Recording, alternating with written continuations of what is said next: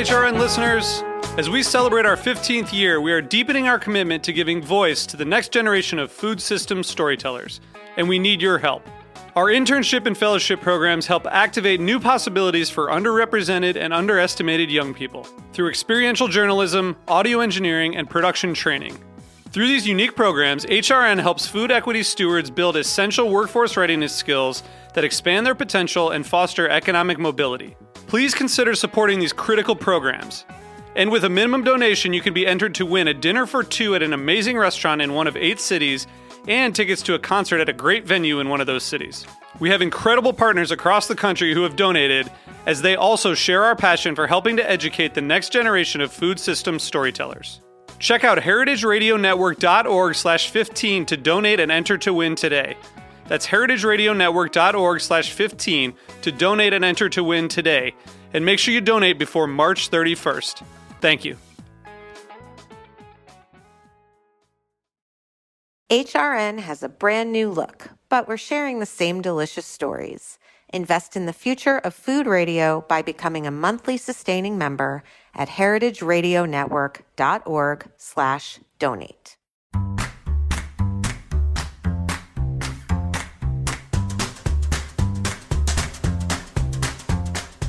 I'm Allison Kane, and welcome to In the Sauce, a podcast about building consumer brands from the ground up.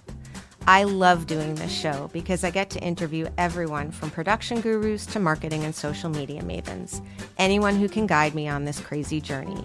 This is the story of building Haven's Kitchen sauces, but it's also the story of every growing brand because we're all in the sauce.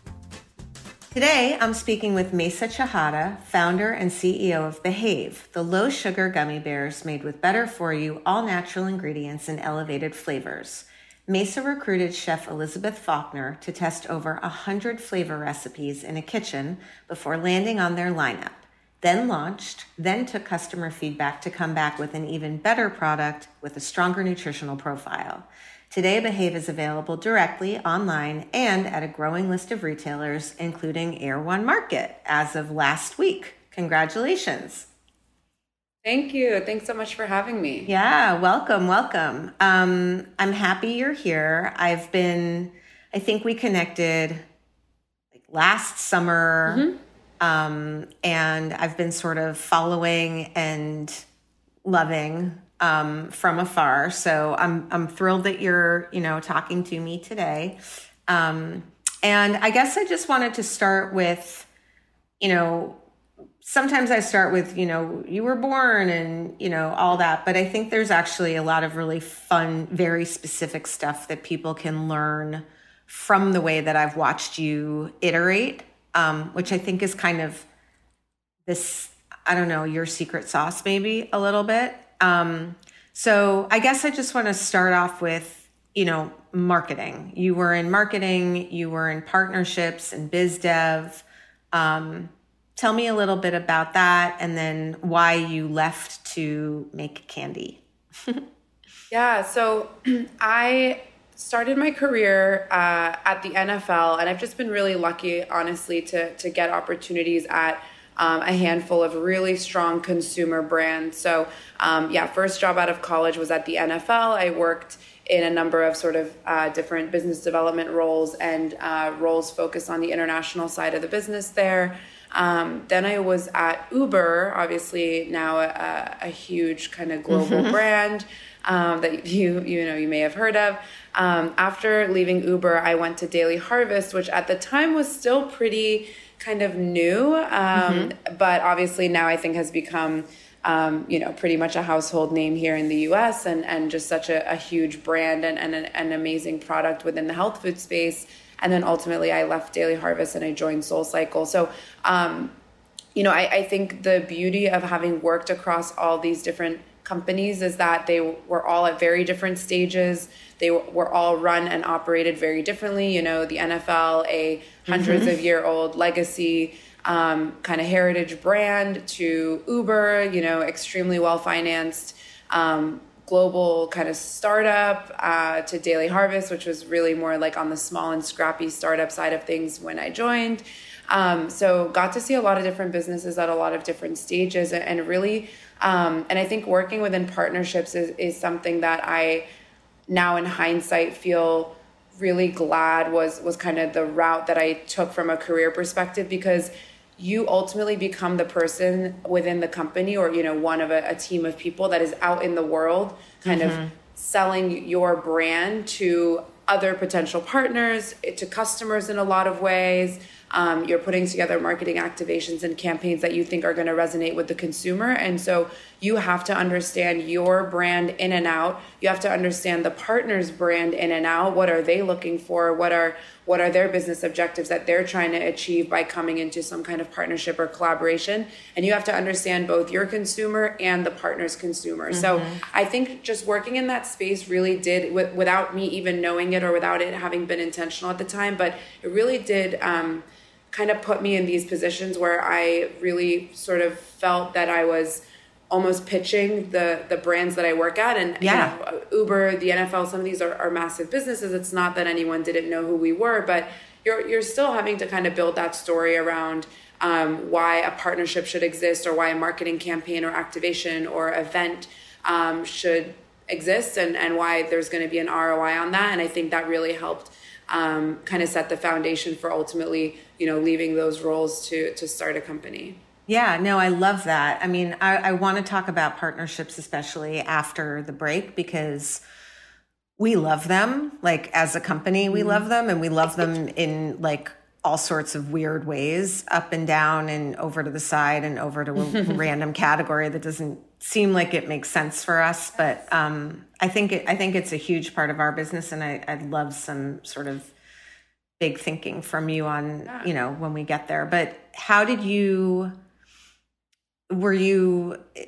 Did you think maybe at some point you wanted to start your own thing, or were you like cruising along and then you were like, you know, gobsmacked with like this? There, there is no gummy that I can eat. I mean, what? How did how did the germ happen, and then how did yeah. it turn into a plant?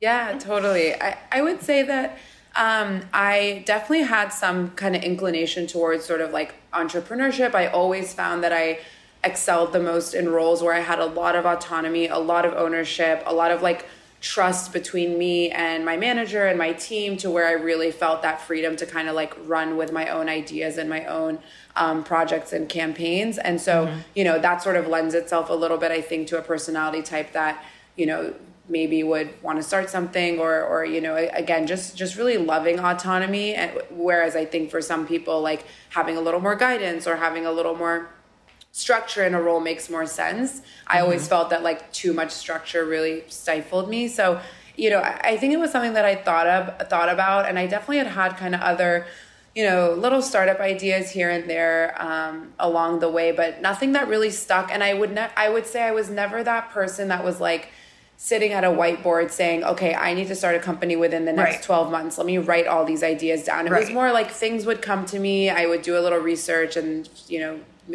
I guess none of them really went anywhere. Ultimately decide no. yeah, exactly. Right. Or, or like I just wasn't passionate enough about it to really pick it up and run with it. But ultimately I, um, you know, landed on Candy to, to, your point, really just out of, and I know this is like such an age old story for, for founders, but really just out of a personal need and a personal desire for this type of product in that I am such a sweet tooth. I love um, like candy and sweets and unfortunately like a lot of sugar filled products um, mm-hmm. just kind of that like I grew, I grew up in the 90s so i think just very like 90s nostalgic of the some of the stuff that we unfortunately mm-hmm. were eating growing up um, I, am really like keen on a lot of those types of products but as i was getting older um, just trying to kind of clean up my own diet and um, eat cleaner eat less processed foods um, you know cut back on sugar uh, and honestly like obviously partially kind of health related a lot of it also sort of mental health related like i was mm-hmm. finding that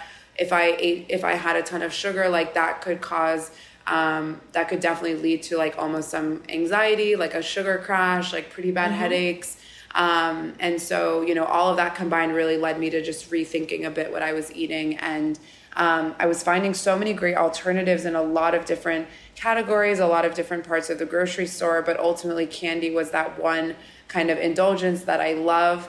um, that I couldn't find a good alternative in. So I think that was a little bit like the early light bulb moment. Um, right. Probably had that early thought around it a couple years ago. I, I was working at Daily Harvest at the time. Um, and I did take, I, I, did sort of dig into it, did some research at the time. It didn't really materialize any further than that. But what I would say is that it was just like to the point of there had been business ideas before that didn't go anywhere. Like this was the one that just kept right coming back. Yeah, exactly. It stuck with me. Anytime I walked into a store, a, a bodega, an airport, I would check the candy section. I mean, for one, just because I, I buy candy for myself, but then mm-hmm. kind of having had this thought, like, why isn't there better for you candy? I would pay really close attention to everything in the aisle, everything on the shelf of any store that I was walking into, and really realized, even as a couple years had passed, um, there had still been little to no innovation in the category. And um, as I kept digging into it, you know, did more research, kept asking around and learning more about the space, uh, really realizing that there had been almost no innovation in the category in really like decades, if not even yeah. centuries. Um, so that was ultimately like, yeah, as, as, I just couldn't shake the idea, I ultimately kind of thought, um, you know, okay, well, what would it look like for for me to actually try to create a product like this, and and how would I go about that? Well, it's interesting, right? Because you were very much. I mean, I think I don't know what I like about like your story is that yes you know i mean there's a lot of data around especially women founders women do tend to create the products that we wish we had um you know just you know not that it's like totally gendered but there is there is some research around that mm-hmm. um yeah. and yet you know you also had your market research cap on you know mm-hmm. like you were and i think you know part of what i'm trying to do with this podcast is i don't ever want to dampen people's dreams or you know to to be like oh don't do this you know but i do think that there there's a way to be an idealistic you know almost like we all are super optimistic, knowing the numbers, knowing how many mm. companies don't make it. Um, there is research that you can do that does not cost money. Mm-hmm. And that mm-hmm. is exactly what you did. You went to when you were at airports, you looked at the set, you know, you knew you knew that there was a there was a place to buy candy and you kept looking to see if there were new players there that made sense and that's that's that's market research, right? I mean, yeah. I'm sure you did other things too. Um, but I just think it's like a really, it's like you went in with your heart, but you also used your brain.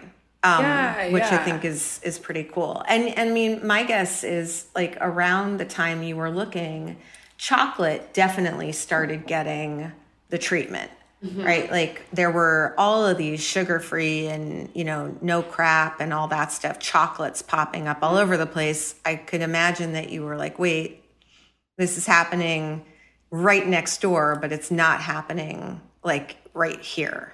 Um, yeah, yeah, absolutely. And and I think I, I, I love how you kind of like worded that thinking around um, like the what I would almost call like the idea validation stage, where mm-hmm. it does have to be a mix of art and science. And you know, another question we get a lot is how did you decide to start with gummies?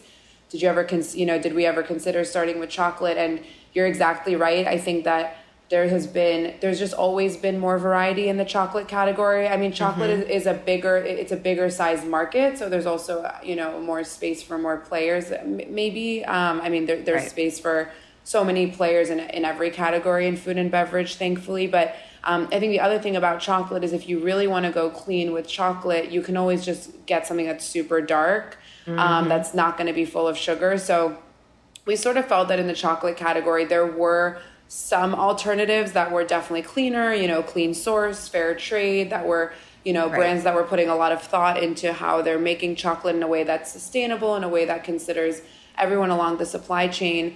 Um, and that's just not something that you were really seeing in non in the non chocolate category. So, right. um, and, and, yeah, I think to your point around like, um, sorry not to jump around, but to go back no, no. for a second around jump. like, yeah, like how do you kind of validate that idea, right? To your point, like I I like eating candy. I felt like there wasn't a good alternative. Okay, so you have some inclination of something that maybe you know it's it's a personal need, and maybe other people would have the same need and the same experience.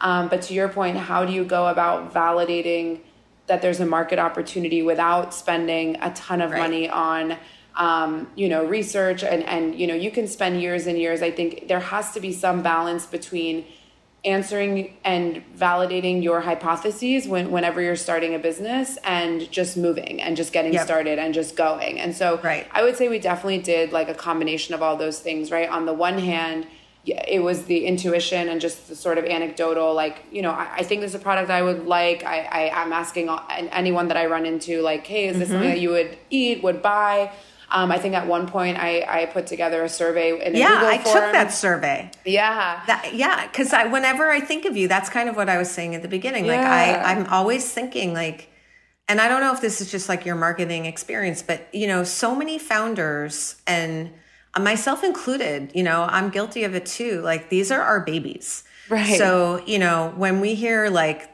I, I would like it a little saltier. I'm like, oh, mm-hmm. please, you right, can just right. add salt, you know, like, right. and it's hard. It's hard to, it's hard. You, you were open to feedback from the get go. Like mm-hmm. you were, you were using it in a way. And I mean, I just, I feel like that's been like your whole ride yeah. a little bit, you know, which yeah, is just, it's, it's cool and it's admirable and it's not that common. I don't Thank think. you. Thank you. Yeah, I mean, I yeah, and, and I would say we, have taken in a lot of feedback on the product itself.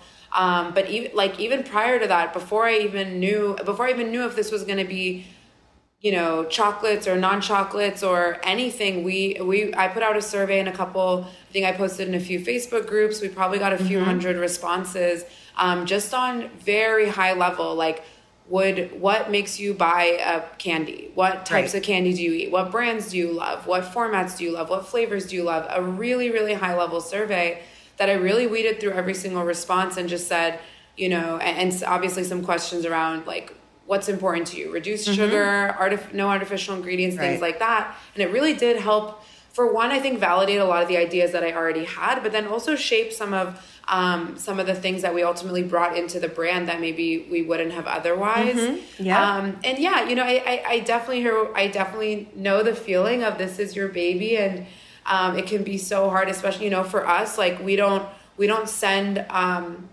an ingredient list to a laboratory or to a manufacturer and have them send us back a sample and then you're kind of detached right? Like we have mm-hmm. um, you know elizabeth faulkner who's a celebrity chef is on our team. We are literally in the kitchen um, testing out flavors. Like i mean now now that we're all over the country since the pandemic we're like shipping little ziploc bags of Us gummies you know all over the country. So it, we're so hands on so I, I know the the worry of like taking things personally. But I, I think at the end of the day, you know, you have to be able to separate your I, I, I don't know. I like it's so I know that it's easier said than done, but the more that you can the more that you can understand that customer feedback is ultimately what is going to get you to mm-hmm. be successful, the yeah. sooner I think that you can kind of detach from that like personal attachment to a product or a flavor. And there's sort of two sides of the coin, right? There's asking for feedback and receiving like 75% of respondents think one thing and it's different than what I thought, but now I really need to dig into this and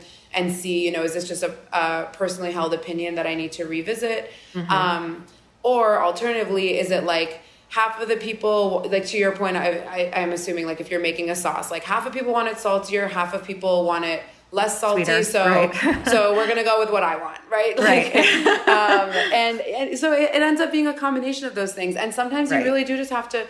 I think for one, trust your own instinct because you know we um, we created these brands out of again like personal needs. So to some extent, I do I relate so much to our target demo consumer. and to our target yeah. consumer. So sometimes I I really do want to just have that confidence to say we you know we're not we don't have six months to like test this out and iterate on this so we need to right. make a decision obviously everyone on the team involved but like how do we get to a decision quickly right. um and, and, so you know I, I think balancing that with really being able to get into the weeds and and dig in with your consumers and with sort of everyone around you um, and and make sure that you're always getting to kind of the best final decision yeah, no, I mean, I think it's great. It's it's been obvious from from afar for me at least. Um, oh, okay, so when you were thinking about it and you were like, okay, I'm going to do this. I you sent that thing. People want candy that's better for you. what did that? What did engaging the chef look like? How did you? Did you start right away? What What were sort of the? Um, I guess what was easier and what was harder in sort of getting ready to launch than than you thought it would be? Mm. Like what were oh, the surprises? Um, yeah, so quickly on uh, working with Elizabeth. So we again, I sort of had had this idea. I, I sort of sat with it for a while, and then ultimately, when something clicked, and I was like okay, let me like step one, let me see if I can make this product, right? Like, mm-hmm. not, you know, having a good idea or having an idea you think is good doesn't matter ultimately if you can't make a, a good product to to kind of fulfill like this right. the value props that we wanted to go for, which was um, a product that's low in sugar, doesn't use anything artificial, no artificial sweeteners or sugar alcohols, but still tastes delicious. And I felt if we can't create a product that hits all three of these things, then like Don't there's nowhere to go. Exactly. Yep. Um, so I start. I actually started off by engaging some like product R and D firms and chatting with a bunch of them, um, and really sort of got this understanding of how a lot of not and I don't want to say all, but a lot of these firms how they work is especially in candy because there is a lot of kind of food science that goes into like making a gummy, making it gel, mm-hmm. making it set, making the flavor come right. through. It's not like it's not like baking or some things that maybe are right. a little bit more um, there's a little more art than science to them um, so a lot of the firms we were talking to you know i would say the philosophy and the way they operate is very much okay t- tell us your parameters right? So for us low sugar no artificial ingredients and obviously tastes amazing. Um, tell us what your parameters are. Send us maybe if there's must have ingredients or like banned ingredients that you would absolutely not use. Um, and then they almost like go into excel before anything mm-hmm. else and like map out what they believe the formula can look like um, in order to achieve all of your objectives and you know there was just something about that where i was like okay we we may achieve the low sugar we may achieve no artificial ingredients but like we're not even going to run a sample of this product until we've gone through three, four, five iterations in an Excel spreadsheet. And that just didn't feel like making food to me and definitely mm-hmm. not making good food. Mm-hmm. Um, and so, again, I engaged a number of these firms, but ultimately I, I had a thought, which was like, why don't I see if I can team up with a chef um, who's really passionate about what um, what we want to do here, who is excited about this idea and this concept, um, and who understands sweets, the sweet space. So I was particularly kind of looking into uh, chefs with pastry backgrounds, mm-hmm. Um, and yeah, and decided to just reach out to a handful of chefs. Um, I wanted to work with a female chef, uh, and ultimately spoke with it with a couple of um, kind of chefs in, with pastry backgrounds but elizabeth and i connected really early on off of a, a cold email i think i emailed like mm-hmm. it was probably like info at elizabethfaulkner.com or something off her mm-hmm. website but um, heard back really quickly i think within like a day we had a phone call within a day from that there two days we got coffee and it was one of those where right. we just really clicked on a personal level she really resonated with the concept and the idea and she just had such a go-getter mentality. I mean, that's a that's why she's been so successful in her career in general. Um, but Elizabeth really is just that personality of like, we can absolutely make this happen. She's like she's so easygoing and fun to work with, but she also has a competitive side, and right. you know, not in like a mean or nasty way no, at all, no, but no. just like a, we will absolutely yeah. make this product. We will make the best tasting product in the market, and um, and and we yeah and, and we yeah. were li- literally off to the races i would say from like those first meetings once we just kind of tied up like how we were gonna you know work together right. um we and was we, that yeah. tricky i mean i you know i asked that because i know you know a lot of times you know i just know a lot of chefs that do work with brands and brands that do work with chefs and people have different ways of structuring that yeah. and um but was it you know was that a Eh, were there any surprises you know, I, there or? I, I think and and and I I kind of knew going into the like the approach of of reaching out to celebrity chefs I knew how challenging structuring those partnerships and agreements can be. I'd actually, right, you I, do I, know. yeah, I, have been involved in managing some like celebrity investors and celebrity ambassadors at um, some of the brands that I've worked at previously, and mm-hmm. I I know that sometimes they can go so easily and so smoothly, and sometimes it can just be literally months and months of back and forth legal paperwork everything, mm-hmm. and so and what I knew having worked on these type of deals in the past is that the ones that go smoothly are the ones where the celebrity or the person involved is just extremely bought into the idea. They are a fan of the product or a fan of the idea. Um, in many cases, like maybe they even reached out to the brand wanting to work with them versus mm-hmm. the other way around.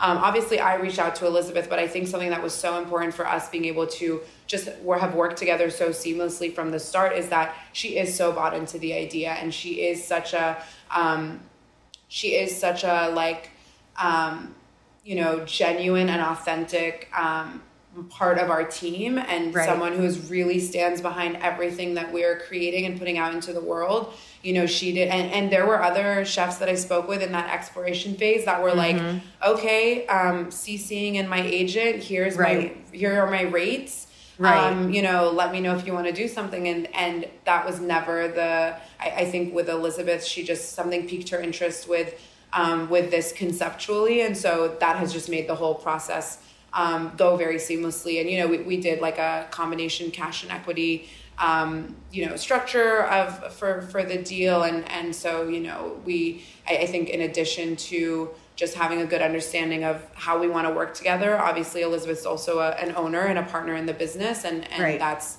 that was always important to me. Um, whether I think whether she had asked for that or not, I forget who kind of brought it up first, but um, making sure that you know she's she's going to be involved with us for for the long run and, well, and it, feel that investment level. It goes back to what you said at the very beginning about how having that like role in partnerships is is such a like foundation of your career mm-hmm.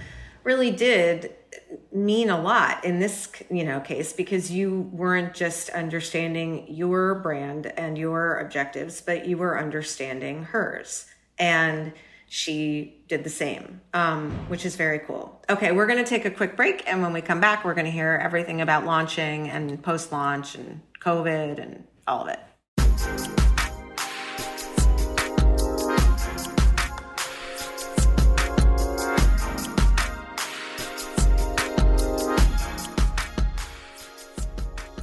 HRN is excited to unveil the new look of food radio.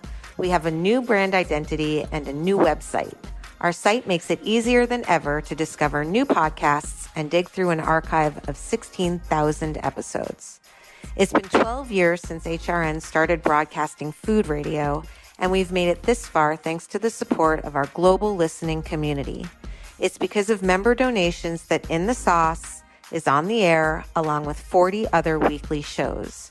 Your contributions gave HRN the security we needed to stay on the airwaves during the pandemic and are allowing us to reopen our studio. Becoming a monthly sustaining member of HRN shows me how much In the Sauce and food radio means to you. At HRN, we're investing in the future of food radio. To do the same, become a monthly sustaining member of HRN. When you do, you'll get access to our very special secret menu. We've gathered exclusive discounts and offers from some of our favorite food and beverage brands. Enjoy insider pricing on goods that will ship right to your door. Join our community of monthly donors. Special deals will come your way throughout the summer. A gift of 5 or $10 a month gives our community the consistent stability it needs to keep the voice of America's food movement alive and thriving. Become a monthly sustaining member at heritageradionetwork.org slash donate.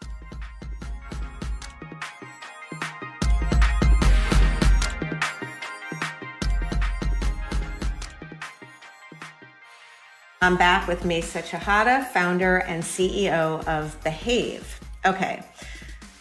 So you you go through a hundred recipes, you find one, you're like, hugging in the test kitchen. it's like Eureka. That's my impression of it. Tell me what really happened. And then how did you get from that to being, you know, available for people to buy? Yeah, so um, I mean, it's always a journey, and I think it, you know, the the lesson is definitely that um, these things, especially with food and physical product, I think probably in a way that I didn't fully anticipate just take longer than you expect. You're dealing yeah. with raw materials, you're dealing with factories, manufacturers. Um, you know, we were manufacturing um, in Canada at the beginning, so import. Uh, legal, you know, all branding, design, everything. Yeah. It, it all takes longer than you expect. I think I also, um, yeah, it, it, it's it's just a process. So, um, but you know, I, I think there's so much fun that comes with that pre-launch phase of the business. So as as Yeah. much as I um, as much as I know there there were a lot of stresses and a lot of challenges, I always look back on that time so fondly because it's basically this a really exciting time where you're extracting like what almost feels like a dream in your mind like you can't Yeah. I, I, like it's almost a little bit foggy and a little cloudy and i can't always describe it to people fully um, and i can't always find the right words and but it slowly but surely kind of like becomes this really clear picture through the help of um, you know the branding partner that we worked with to build the brand through the help of you know elizabeth and everyone on the r&d side of, of creating the product through the help sometimes of you know a dinner conversation with a friend where you're talking about and you're trying to articulate something and they're like they're like oh so you mean um, this this and this and you're like okay yes let me write this down in my notes app Right, that's exactly, what i've been trying to put down Those on are the paper for, words, like months. yes. exactly exactly By the So- way, it's been three years for me, and I'm Right. still like, wait, what did you just say? Fresh convenience? Like what? Yes, you know, And, you know, and I'm like, okay, I'm gonna write that down.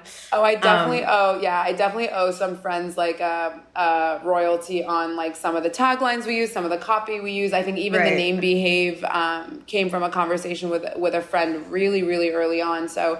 Um, yeah, I forever grateful for those people who just, you know, those late night dinners that turn Yeah. into amazing copywriting sessions in a way. Um, Did you know that you were going to launch D2C first? like, I'm always curious about, I mean, or did you? I mean, or, you know, was that the plan and is that what ended up happening?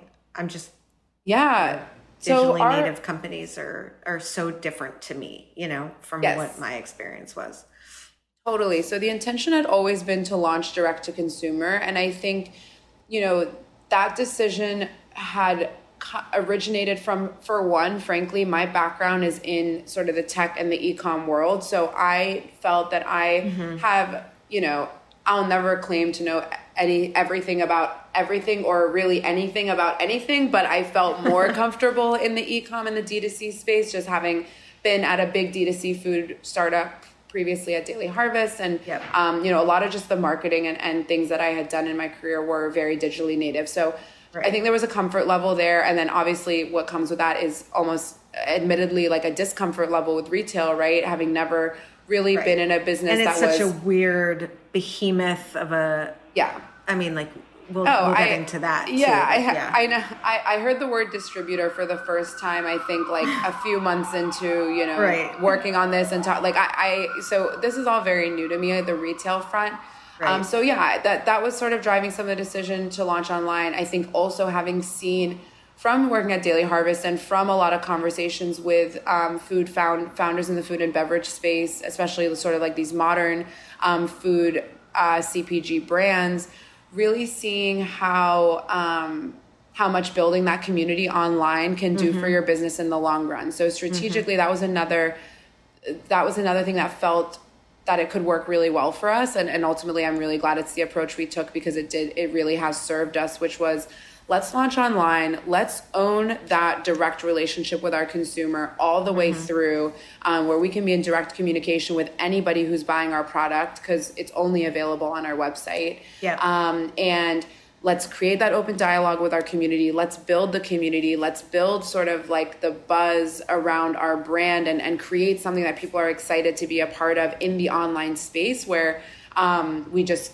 we can talk to people directly Right. um, before we sort of go into retail because then by the time we hit the shelf at retail people have heard of us they're excited about us you know and a lot we have people that are kind of waiting for us to come to a store Right. in, in their town we have people that are walking into stores asking like oh do you carry behave and then the buyers from those stores are emailing us um, so it has really created this this environment that's made it much um, much easier, I think, to uh, to start building now our retail strategy. You know, a little under a year since launching, we're now um, really starting to to build out uh, the retail side of the business. The the reality is that COVID did shift our strategy slightly. I think the initial strategy had been to launch D2C, but probably uh, also launch with a handful of, of retail partners.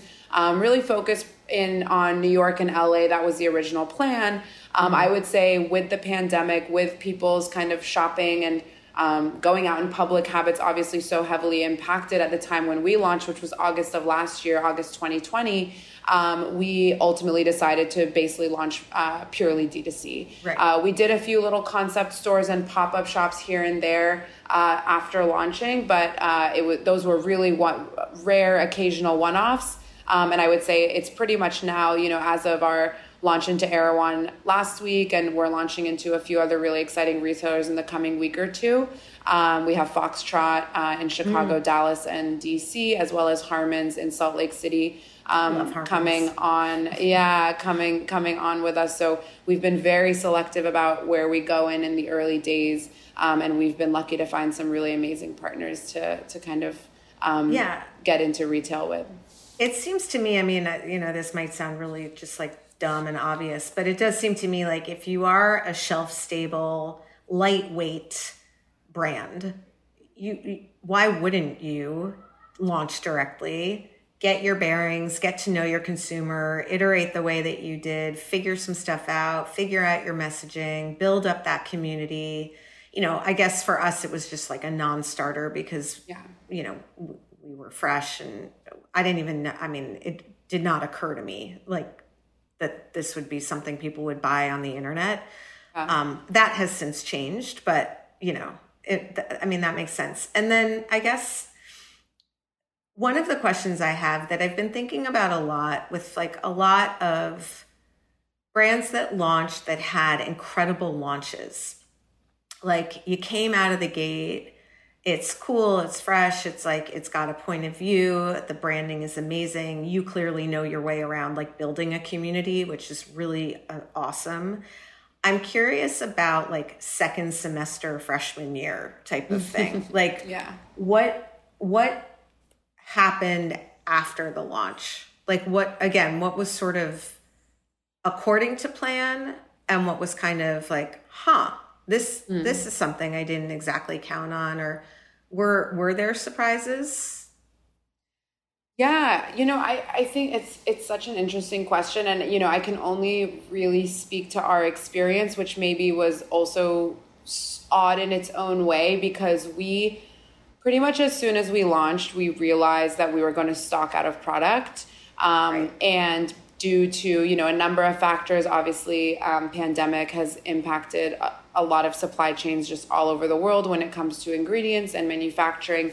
We knew we were going to stock out but we still had a really long wait time before we were going to be able to manufacture again just due to a number of factors with our with our manufacturer. So right. um, we were so did put, that scare you? I mean i get because when when we're out of stock people are like, "That's amazing," and yes. I'm like, "It's not amazing." no, it's I like know. it like really bums me out. But yeah. I mean, I guess maybe there's like a waitlist thing, and it's cool, and you can be like, "We sold out," and have a waiting list. Like, yeah. is that is that how you really felt, or were you like bummed? Yeah, no, no, I'm I'm compl- I'm completely with you. Believe me, if, if we can't if we can't like serve our community and give people the product that they are coming to us seeking, um, I'm bummed for sure. And so, right. um, you know, we yeah, we were not excited about about stocking out. But what I will say is that what stocking out did do, and we were stocked out for a solid, um, I believe it was about six weeks in the end. So it was a long stock out. It was it was definitely tough. Um, you know, just from yeah, we to your point, we built a lot of momentum in the launch, um, and people were really excited. And then we had to kind of put up that um, you know coming soon. Yeah, right. join our join yeah. our wait list message on the website, and it's it, it does just suck when you have people coming to the website seeking you out and, and really right. excited about your product that um you you know you have to tell them that, that there's going to be a wait, and so yeah, and I'm scared they're going to forget. You know, yeah, I'm, I'm right. Scared they're going to forget. So, yeah. but what we did do, I think, what we did do really effectively as a team is we built up, um, we built up a really strong wait list uh, during that time, and people when you know when we did come back in stock people had been really anticipating uh, us coming back. And so we really saw a lot of people off that wait list just super excited converting um, once we were back in stock. And then i think the other thing that having that stock out did was it really gave us time to just turn internally and really ask ourselves like who are we as a business? What do we want to accomplish um, what do we want to be to our consumers you know and and takes a, take a little bit of time when mm-hmm. things were a little bit slowed down because we were kind of in a in a bit holding of a waiting pattern. yeah a little bit of a mm-hmm. holding pattern on the manufacturing front um, and then you know the other thing and, and i think you may have alluded to this earlier is that we did take in customer feedback almost immediately after we launched as soon as people started receiving their products you know we have reviews coming in we have um, customers writing in. We're engaging with cu- customers through social media, just in the comments of our Instagram posts, in DMs. Um, and we got some really early feedback that, frankly, I think if we didn't have that stock out risk, maybe we would have just kept moving mm-hmm. forward because we would have just got into this loop of like, you know, okay, we just need to keep making more and more product. We right. need to just keep keeping up with demand. But because we knew we were going to have this down period, we were able to really pause and say, okay, if we were to make some updates to our product and to our ref to our formula what would they look like? Um, what would it mean? Like what, what are people saying is are the most important things to them when it comes to the product? How can we address those? And so yeah. ultimately we were able to make some adjustments to our formula um, that ended us up with um, improved uh, nutritional macros you know we went from three grams of sugar in each bag down to one um, yeah. We went from 90 calories down to 80, and actually, we just made um, another slight change that's taking us down to 60 calories per bag.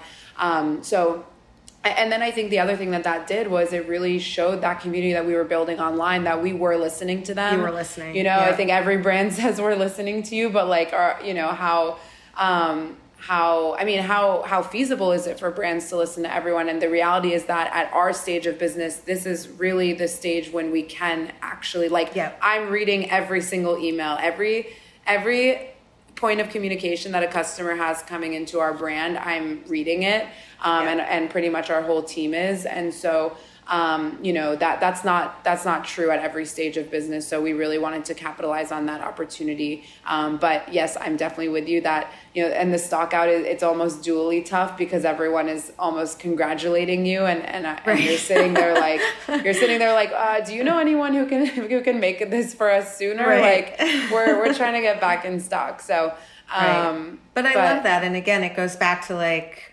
your just the way that you built it. I mean, in a way, it was it was great, right? Like you you were able to take that time and do that reflecting that yeah. you just don't do when you're on like sheer momentum. You knew that you had something. You knew that people were engaged and then you kind of took stock. Um which I think is really cool. And I think, unfortunately, you know, I remember having this conversation with our Whole Foods buyer literally in 2018, I mm-hmm. think. Mm-hmm. Um, you know, and and everyone at Whole Foods, you know, everyone wants to like launch globally. Everyone mm-hmm. wants to go big. You know, yeah. everything is sort of like supersized. Um, the problem is, is that if there's a problem, then right you've then it's also in, supersized in, in 500 stores. Exactly. Yeah, and then you have to go back and apologize to every regional buyer and you know do do a whole thing and like even if there isn't a problem or like a you know a glaring issue there just there are there are tweaks there are things that you think are going to be super important that the consumer doesn't care as mm-hmm. much about and there are things that you don't realize they really care about or just like even something as simple as sauce i didn't realize how much we needed to explain what to do with it mm-hmm. yeah i never i was like what do you mean you squeeze it like on a thing like i literally am still a little confused as to why we have to do so much explaining. But, mm-hmm. you know, whenever you're creating something new, you know, like there's there's consumer education and I think yeah. that when you try to do that like too big, too fast, too hard, which is unfortunately what happens when you take in a bunch of money and they need to yeah. see, you know, scale fast. Um, you know, there's pressure on founders, you know. Definitely.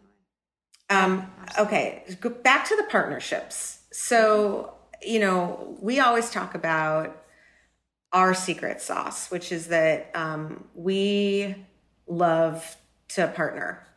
we mm-hmm. love, and the fun thing about being like a vegan gluten free condiment is that you can put us on steak, you can mm-hmm. put us mm-hmm. on tofu, you can put us on cauliflower. Like, we don't care. We're just happy to be there. yeah. And, you know, sometimes we'll do random things outside of our category because I think someone said it right. Oh, it was it was Analea from uh, Social Nature a couple weeks ago. She was saying like marketing according to behavior as opposed to marketing according to demographic.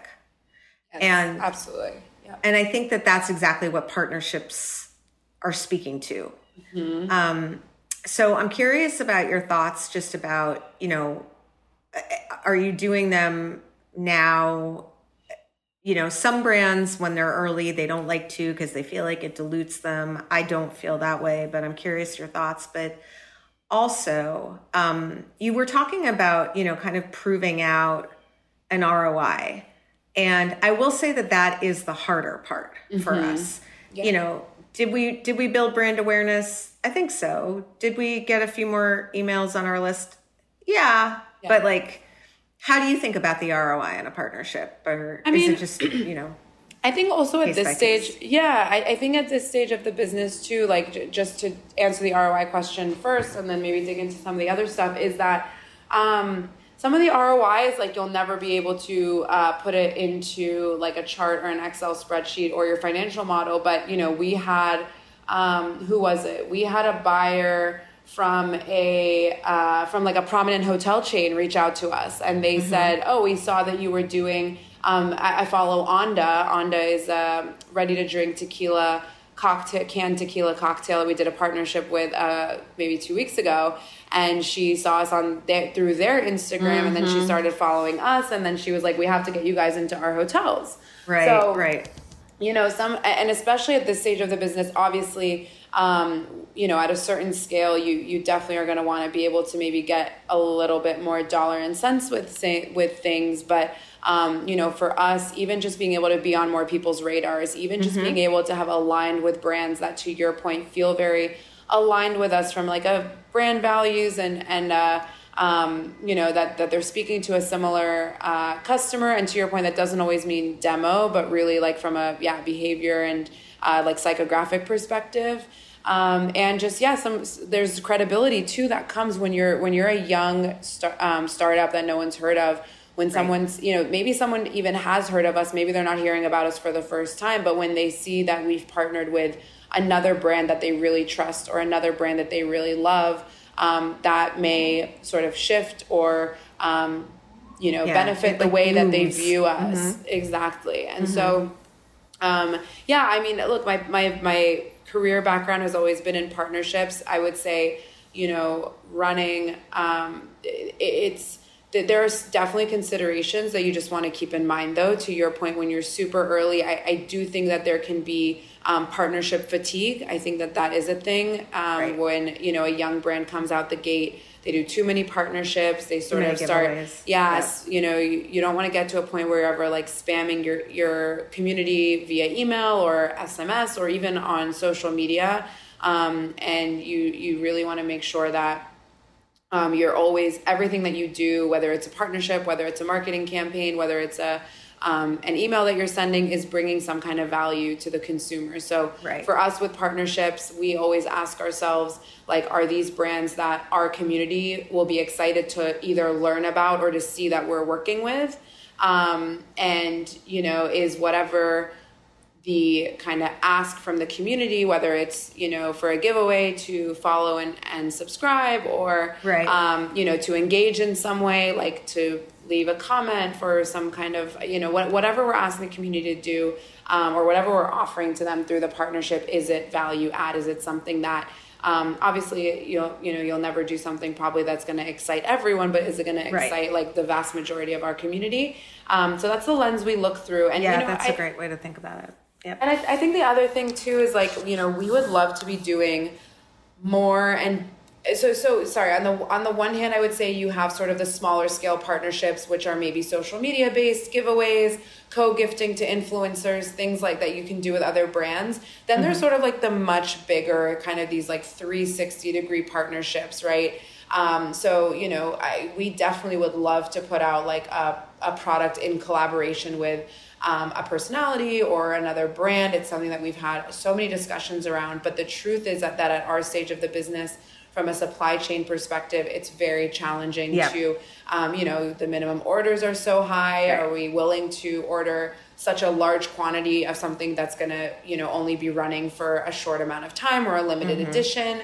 Um, and so much r&d and so much time and effort gets put into every single product and every single flavor that we put into yep. the market so that's another question is like how much can we invest sometimes it's not even about money invested it's about time especially totally. when you're such a small team and what are we really getting back from that so that's definitely something we've been thinking a lot about i think it's something we'll do at some point but we have to also understand that the roi is not always going to be pure dollar based it's also mm-hmm. going to be you know, I think at, at, our stage of business, you have to be thinking about the halo that you're building around your brand and make sure that, you know, you are, that we're also open to, to employing marketing tactics and strategies that maybe are not always going to be we spent one dollar we made five dollars but maybe mm-hmm. sometimes we spend one dollar we make two dollars which is still great um, yep. we'll, we'll never spend a dollar to make you know 50 cents right but if we spend a dollar we make a dollar 50 two dollars but we've also had a significant impact on our brand reach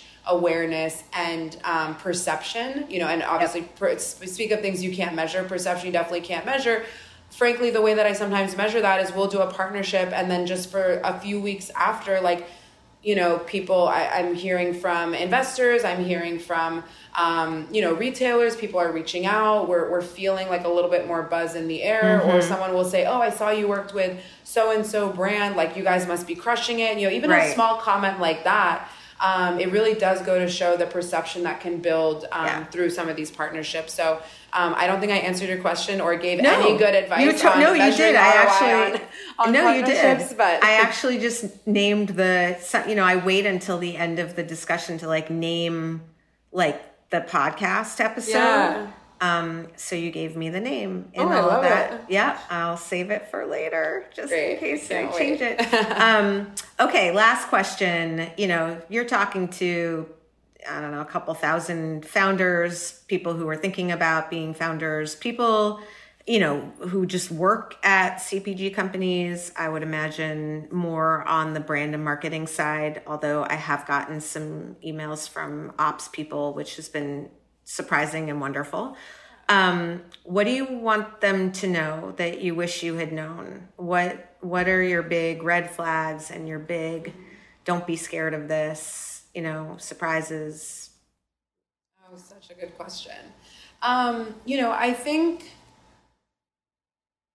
and I don't have a well thought out like soundbite for this, so I, I'm gonna That's apologize okay. in advance if I bounce around. But um, you know, I, I think the the one thing that I would say, you know, sort of wish I had known, or just frankly something that was just so important for me in transitioning from that idea phase into starting to actually execute and starting to actually like put a pen to paper on starting this business is just having people around you that are encouraging you mm-hmm. um, and i know that sounds so mundane but like no. you really should find at least one if you can find two or three or four people in your life that are cheerleaders the reality of starting a business is that it is there's a lot of reasons why you shouldn't start one to your point mm-hmm. you know I, I, think we all know the numbers of you know how many businesses succeed versus fail but the reality is that if you actually start moving I mean, the only way to succeed is to start moving, right? right. And also, the sooner you start moving, if it is going to fail, the sooner you'll fail, and then the sooner, and then the sooner you'll gather so many more lessons and so many more learnings to try it again, or that's going to push you into whatever the next chapter of your career or your life is. Um, but just having those people around you that are really um, supporting you. For me, it was a couple of founders that were like a few steps ahead of me in their mm-hmm. journeys. Um, and then like a, a, handful of friends who, you know, probably some of them were also founders. Um, and and just people that were really there saying like this is a good idea. Keep going. You know you ran into this hurdle. Mm-hmm. here you know i can help you solve it. You know you're smart enough to and solutions yeah. oriented enough to solve it. Like don't let this kind of crush your derail you. your yeah, yeah. derail exactly. Um, so i think that would be one. And uh, you know the other one and this is just very like specific and tactical but i feel like this is something that comes up with every single pre-launch founder that i talk to is just don't get tied to the timelines mm-hmm. and i like i need to like somebody should be telling me i told you so because i was totally that like you know, came out the gate, had the idea, we had developed the product, everything was moving really great and really quickly and in such a positive direction. Um, and then, and I was always like, well, we're gonna do this faster because mm-hmm. we're, you know, I don't know, we, I, I don't know why I yeah. thought that we were just gonna because be you're like, an entrepreneur and that's yeah, how we all think, yeah, exactly. And I was like, yeah, like you know, the the, the forces that have impacted every food founder in the past are never going to impact me. They're not right. going to impact me. Like look at look at my timeline. My timeline is very clear, and I right. wrote everything in a spreadsheet. So there's no way that any of this is going to get delayed. And I think like just honestly, it's more of an. It, I mean, I would say there's two things. Obviously, one of it is one of them is financial. Like you need to make sure that you do give yourself enough runway. If you think, okay, I have, you know. Um, I, I have two months of of savings I'm going to live on and it's going to take me two months to launch the business, I would right. just say like have some cushion in there. Yeah. Um, and advice. obviously having some time pressure and having some financial pressure sometimes can help people depending on your personality. But so one side of it is financial, but honestly the second is emotional. Like I yeah. think when you, a lot of us, we set that launch date, especially once we, you know, our manufacturer has said they're going to deliver on X, Y, Z date and you're, you know your branding partner your designer uh, design firm has said that the packaging will be delivered on this date and whatever then you get then you set that launch date and you get very wedded to it. Yeah and it like i just want i mean for us that launch date just pushed so many times. Of course covid had a big impact but I, you know i admittedly even if it wasn't for covid we would have yeah. there would have been delays regardless. And so just keeping it a little fluid just uh, even emotionally understanding that you know, here's our tentative launch date, but um, you you really don't launch until the day you launch. And I can say like, you know, we we push so many times, and then it's a week before, and then you push another week, and then mm-hmm. it's three days before the new date, and you have to push another day. So it's you know it's. Um, and, and the, you know you have to remember like no one knows the dates that you've right. set internally and that you've set in your mind so it, it, feels like a much bigger deal frankly than it really is as, as long as you have kind of pre-prepared from um, I think like a financial perspective and um, and that you set things up in a way where like don't have something happening on the launch date that's going to cost you you know a ton of money if right. you push by a day like that's another thing I would just keep in mind but um, yeah, yeah. Maybe, I, I, think maybe those would be the two things. Super, super helpful. And I love that one was like macro and one was micro. Um, all right, where so people can find you at, I believe it's Eat Behave. Yeah yeah, we're com, exactly right, and on Instagram. Um, Mayssa, thank you so much for coming. I'm so excited for you. Uh, I'm just a fan, oh, and I think you. everything that you're doing is really, really cool. Amanda, thank you for engineering as always. And um, I'm really excited for my guest next week. Um, his name is LaShawn, and he works uh, at Kroger, and he's the um, I guess I he he helps as a liaison between women and you know for lack of a better word minority owned brands trying to break into the Kroger ecosystem. And um, it's you know they have 11 million customers a day. So he's he's doing really good work and I'm really excited to have him on. So um, thank you again Mayssa. And um, thank you guys for listening. And I'll be back next week with another episode of In the Sauce. In the Sauce is powered by Simplecast. Thanks for listening to Heritage Radio Network, food radio supported by you. For our freshest content, subscribe to our newsletter. Enter your email at the bottom of our website, heritageradionetwork.org. Connect with us on Instagram and Twitter at heritage underscore radio. You can also find us at facebook.com slash heritage radio network. Heritage Radio Network is a nonprofit organization driving conversations to make the world a better, fairer, more delicious place. And we couldn't do it without support from listeners like you. Want to be a part of the food world's most innovative community? Subscribe to the shows you like, tell your friends, and please join the HRN family by becoming a member. Just click on the beating heart at the top right of our homepage. Thanks for listening.